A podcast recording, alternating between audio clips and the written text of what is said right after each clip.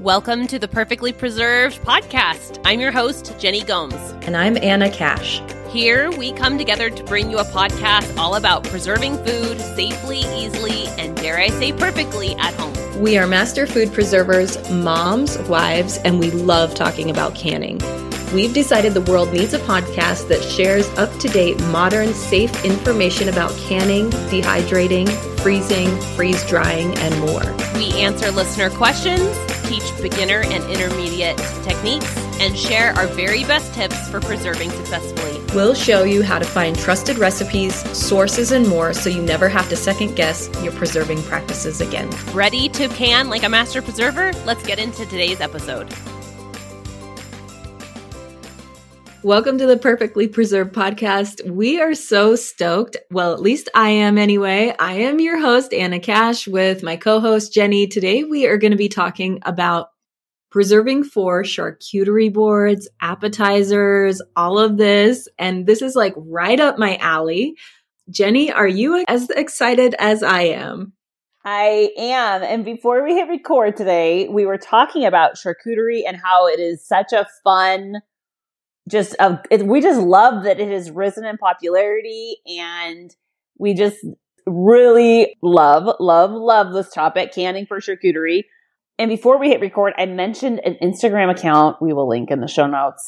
It's at ain't too proud to Meg. And she just has like such an outstanding array of charcuterie boards, ways to assemble food that's beautiful, that's not that hard. It's educational. She dives into like all these different cheese types and how to slice them and store them. And she also has this amazing, it's not a book, but it's a, it's called a cheese board deck. Is that what it's called? Yeah, it's a cheese yeah. board deck.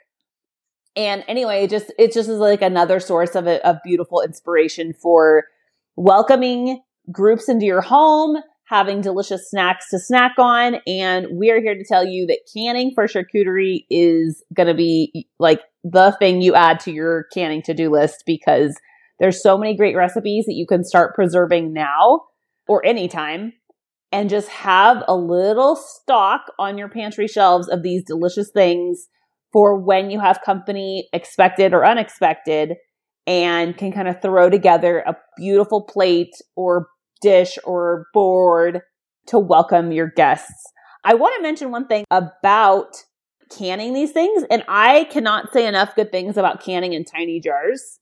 Canning in the little four ouncers or canning in a half pint jar cannot be understated because it allows you to bring these items sealed as a gift or as a hostess gift or just already sealed up so that it can be assembled at your location so I will always bring a sealed jar of preserves. Like, for example, we eat a lot at my sister-in-law's house. And then, you know, we're visiting, hanging out, and then I can assemble my board there and the jar is still sealed. So all these recipes we're going to share with you today, I would just encourage you or just, just consider canning those jams in little bitty jars because it just makes it very easy to grab and go. So Anna Cash cans such an incredible array of pepper jellies, beautiful, clear, spicy, delicious stuff. She's going to dive in and tell you about all these charcuterie perfect jellies she makes. Okay, so I think it was last year I did a deep dive into spicy pepper jellies, which led me into understanding and trying super hot peppers and mixing them with the fruit that I grow. I have 13 fruit trees on my property and I do a ton of foraging locally. And so these were the perfect flavor combinations to me. And I also have certain members like brothers in law that are always like, make it hotter. Can it be hotter? So I just, all last year, I just did a really deep dive rabbit hole down into pepper jellies and super hot pepper jellies. And so I'm going to go down some of the list of things that I will can and preserve in those little four ounce jars that Jenny was talking about because they're the perfect size for a charcuterie board. And some of these recipes are available in the ball canning book. Some are my own personal recipes and are available, you know, like in my canning course or things like that. Mm-hmm. Great. I would also love to put together in the future an ebook that's all about pepper jellies with like recipes and beautiful pictures. Okay, so this is just a rundown of some of the some of the jams and jellies that I make for charcuterie boards over the holidays. So I have jalapeno jelly, which is out of the ball canning book.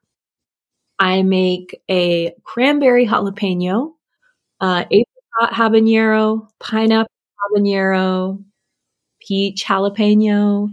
And then into my sweet slash savory, I have blackberry basil, apricot, strawberry rose, strawberry coconut. Um, incredible.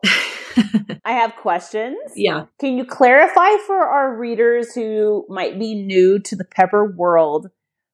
Tell us how hot is a jalapeno in comparison to a habanero? And maybe tell us what they look like in the grocery store. What do we look for when we're shopping for those? Sure. So online, there's available like lots of pepper charts that have mm. numbers. A jalapeno is kind of like your foray into some hot peppers. Mm-hmm. And those are the pepper jellies that I recommend to people that are like, oh, I have kids or it's, I don't like super hot stuff. It just has a little bit of a kick. I would say habaneros are like maybe middle of the road. It's one of my favorite peppers, the habanero, because of the flavor, but also the spice level. And then as you get hotter into ghost pepper, scorpion pepper, Carolina Reaper, Holy cow. All of these uh, super hots is what they're called, mm-hmm. are going to be in the millions of Scoville level heat. So uh, last year, I did try and find and sourced a lot of these peppers fresh. But toward the end of the season, I realized that I could actually purchase the dried powders, add them to my pepper jellies without changing the pH and worrying about the pH.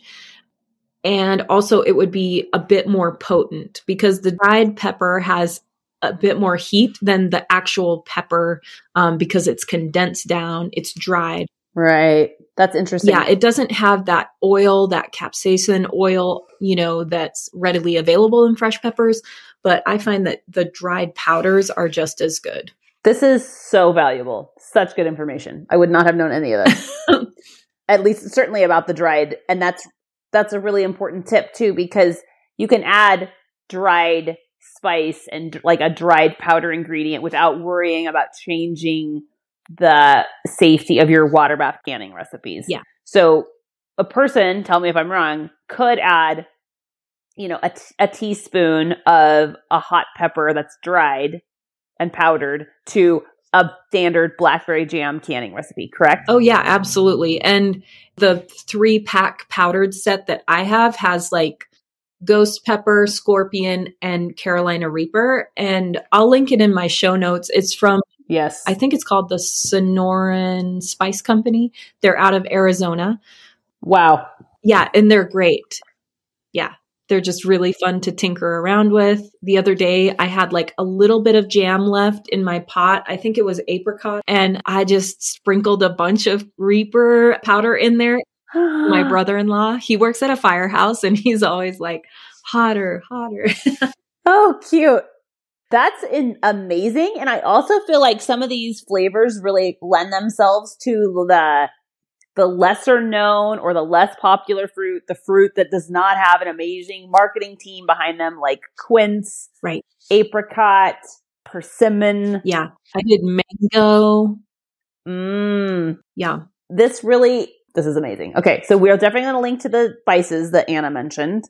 You said coconut. Yeah. How do you add coconut? or how yeah. what form is the coconut in that recipe? So it's an extract. It's a mm. extract. When I do my strawberry rose, I tried a few different iterations of this. I tried fresh rose petals um, from my garden, and that as the rose petals broke down, they weren't like the best texture. So mm-hmm. then I did rose water Mm. That wasn't very potent. And I ended up going with a rose essential oil, a good essential oil, and I only have to add one drop to the entire batch. And it's like the perfect flavor profile. It's not too overpowering, like perfumy. Yeah. So that's something actually I wanted to talk about. I mean, this could be like a whole episode, but just using good quality, high quality safe to consume essential oils in canning can be so amazing. Like my favorite is to add a drop of oregano to tomato sauce because I mean not that not that it always matters, but sometimes you don't want like green flecks or green whatever and it doesn't change the pH, it doesn't change the safety of the recipe. It adds a ton of flavor in a tiny amount. Yeah. Some of these would really could be amazing. Like I pressure canned mushrooms for, um, which could be an awesome charcuterie board addition. And one drop of rosemary was like, it made it so good because like the sprigs of rosemary are great, but you can't like eat that, right? Yeah. It's still so woody, but amazing idea with the rose essential oil. That's a, that's a great idea. Yeah, and I like the idea of of using essential oils in like things that are savory. Like I I have mm-hmm. a friend that uses them in her salsa recipes. Mm. She'll add like lime or black pepper essential. Ooh, that's that's really smart. I think that's really really smart. And now a quick word about our courses. Want to learn more about canning? Check out our video courses. Anna's beginner and advanced canning courses are available at smarthomecanning.com and Jenny teaches a variety of courses, including the super fast steam canning course at startcanning.com. Use code POD25 to get 25% off those courses today. That's code POD25 to get 25% off today. So one item that I canned, and this is, seems like such a weird thing to can, but I love canning pickled pearl onions. And it's a great wintertime recipe or springtime recipe when those first show up in grocery stores. And pearl onions are just like the size of a shooter marble or like they're smaller than a golf ball. They're small. And it is a lot of work, or as my grandma would say, a lot of farting around to peel them. But once you do, then pickling them is very simple. They're just in a simple brine and you water bath can them but they are such a cool little thing to put on a toothpick, on a skewer, mm. with a cube of cheese, with some cured meats. Like it just is a good, weird veggie and they stay pretty crunchy. With cucumber pickles, you have to be pretty thoughtful about how you're going to make sure they're not soft. And the pickled pearl onions stay crisp, pretty crisp. And you can also use them like putting them into stews. You can do lots of things with them. They're a pretty useful pantry staple. Hmm but they're just like weird and good and I love them. I've always been intimidated to do them because I I think about all that fiddly work getting the leaves or the outer I mean, once you just get going, you just eh, I don't know. It's like anything else. I'm sure you do lots of fiddly things. It, it isn't that hard. It's I I'd rather do that than like peel tomatoes. Yeah. You know. True. Who wouldn't? Who wouldn't? Yeah. And then in the same vein, carrot pickles I think are another pickle that people don't necessarily think of. It, they're so easy. And again, they always turn out to be really crisp because a carrot is so stiff. It's another simple brine, another simple pickle, but they, they hold their color well. They're crisp. You can add a lot of different seasonings to the brine and or essential oils. They're just we- delicious and good. And also like another vegetable that to add to your plate. They're just good.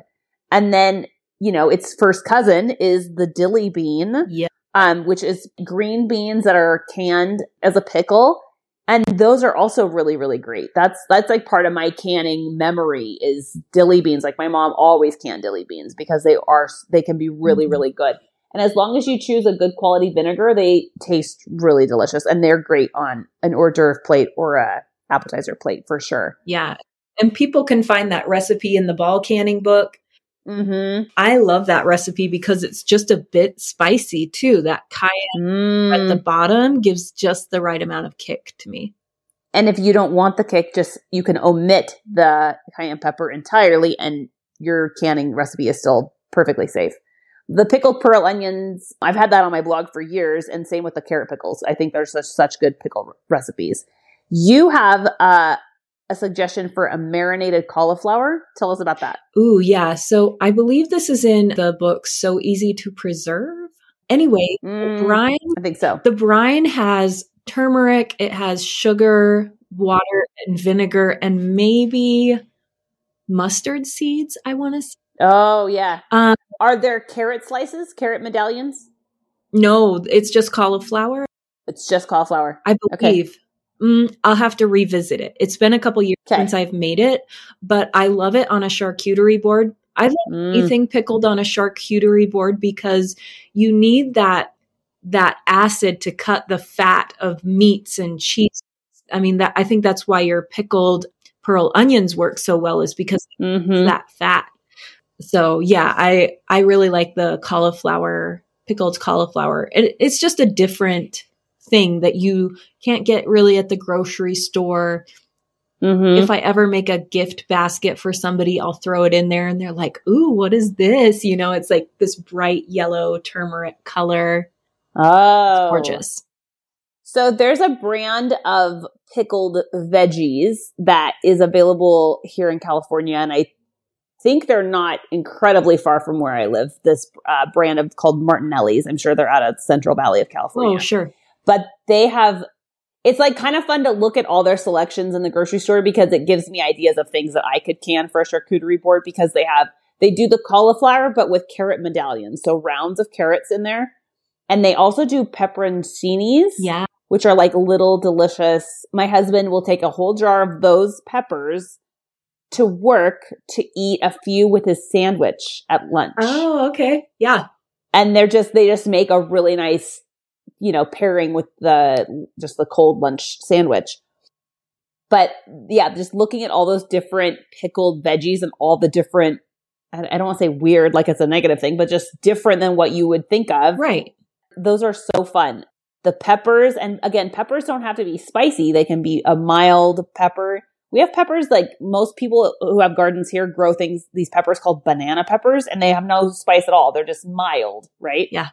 So those mild peppers are delicious and then you can like choose to either leave them whole or slice them into rounds there's a thing called uh cowboy candy have you ever canned that I have never, I know a lot of people love it. It's like a really sweet and pickled jalapeno.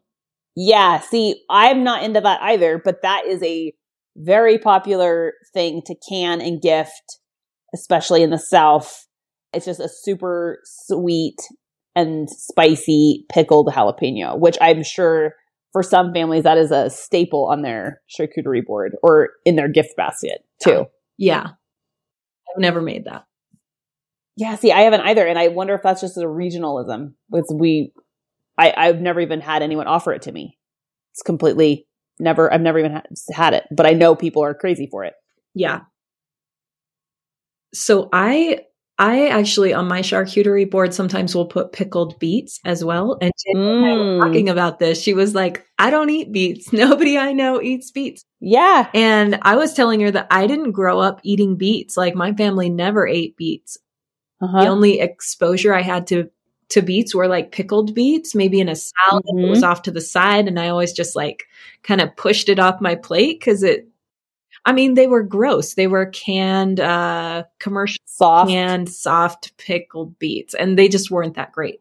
But I've, I found a really great recipe in the ball canning book that has, uh, you know, some warming spices in it, like cinnamon, nutmeg, whole cloves, and then you tie it in a cheesecloth bag. Mhm. I made one batch of that and I found that I didn't really love the flavor of those spices. So I ended up taking them out Mm. doing the brine and I love them now. My family will eat them. I eat them on salads. I have them on charcuterie boards. They're just a really nice, I don't know, like pickled product. Well, they're just a great. They pickle well, right? They stay firm. yeah. and the color. You're never gonna get color more beautiful in the natural world. I mean, So pretty. you can't beat it. It's beautiful and it's bright. I'm gonna have to get on the beet train for sure. I'm missing out. I can tell. I know. It's so good. and don't people cut them into cute shapes? Could you cut them with a cookie cutter? Yes.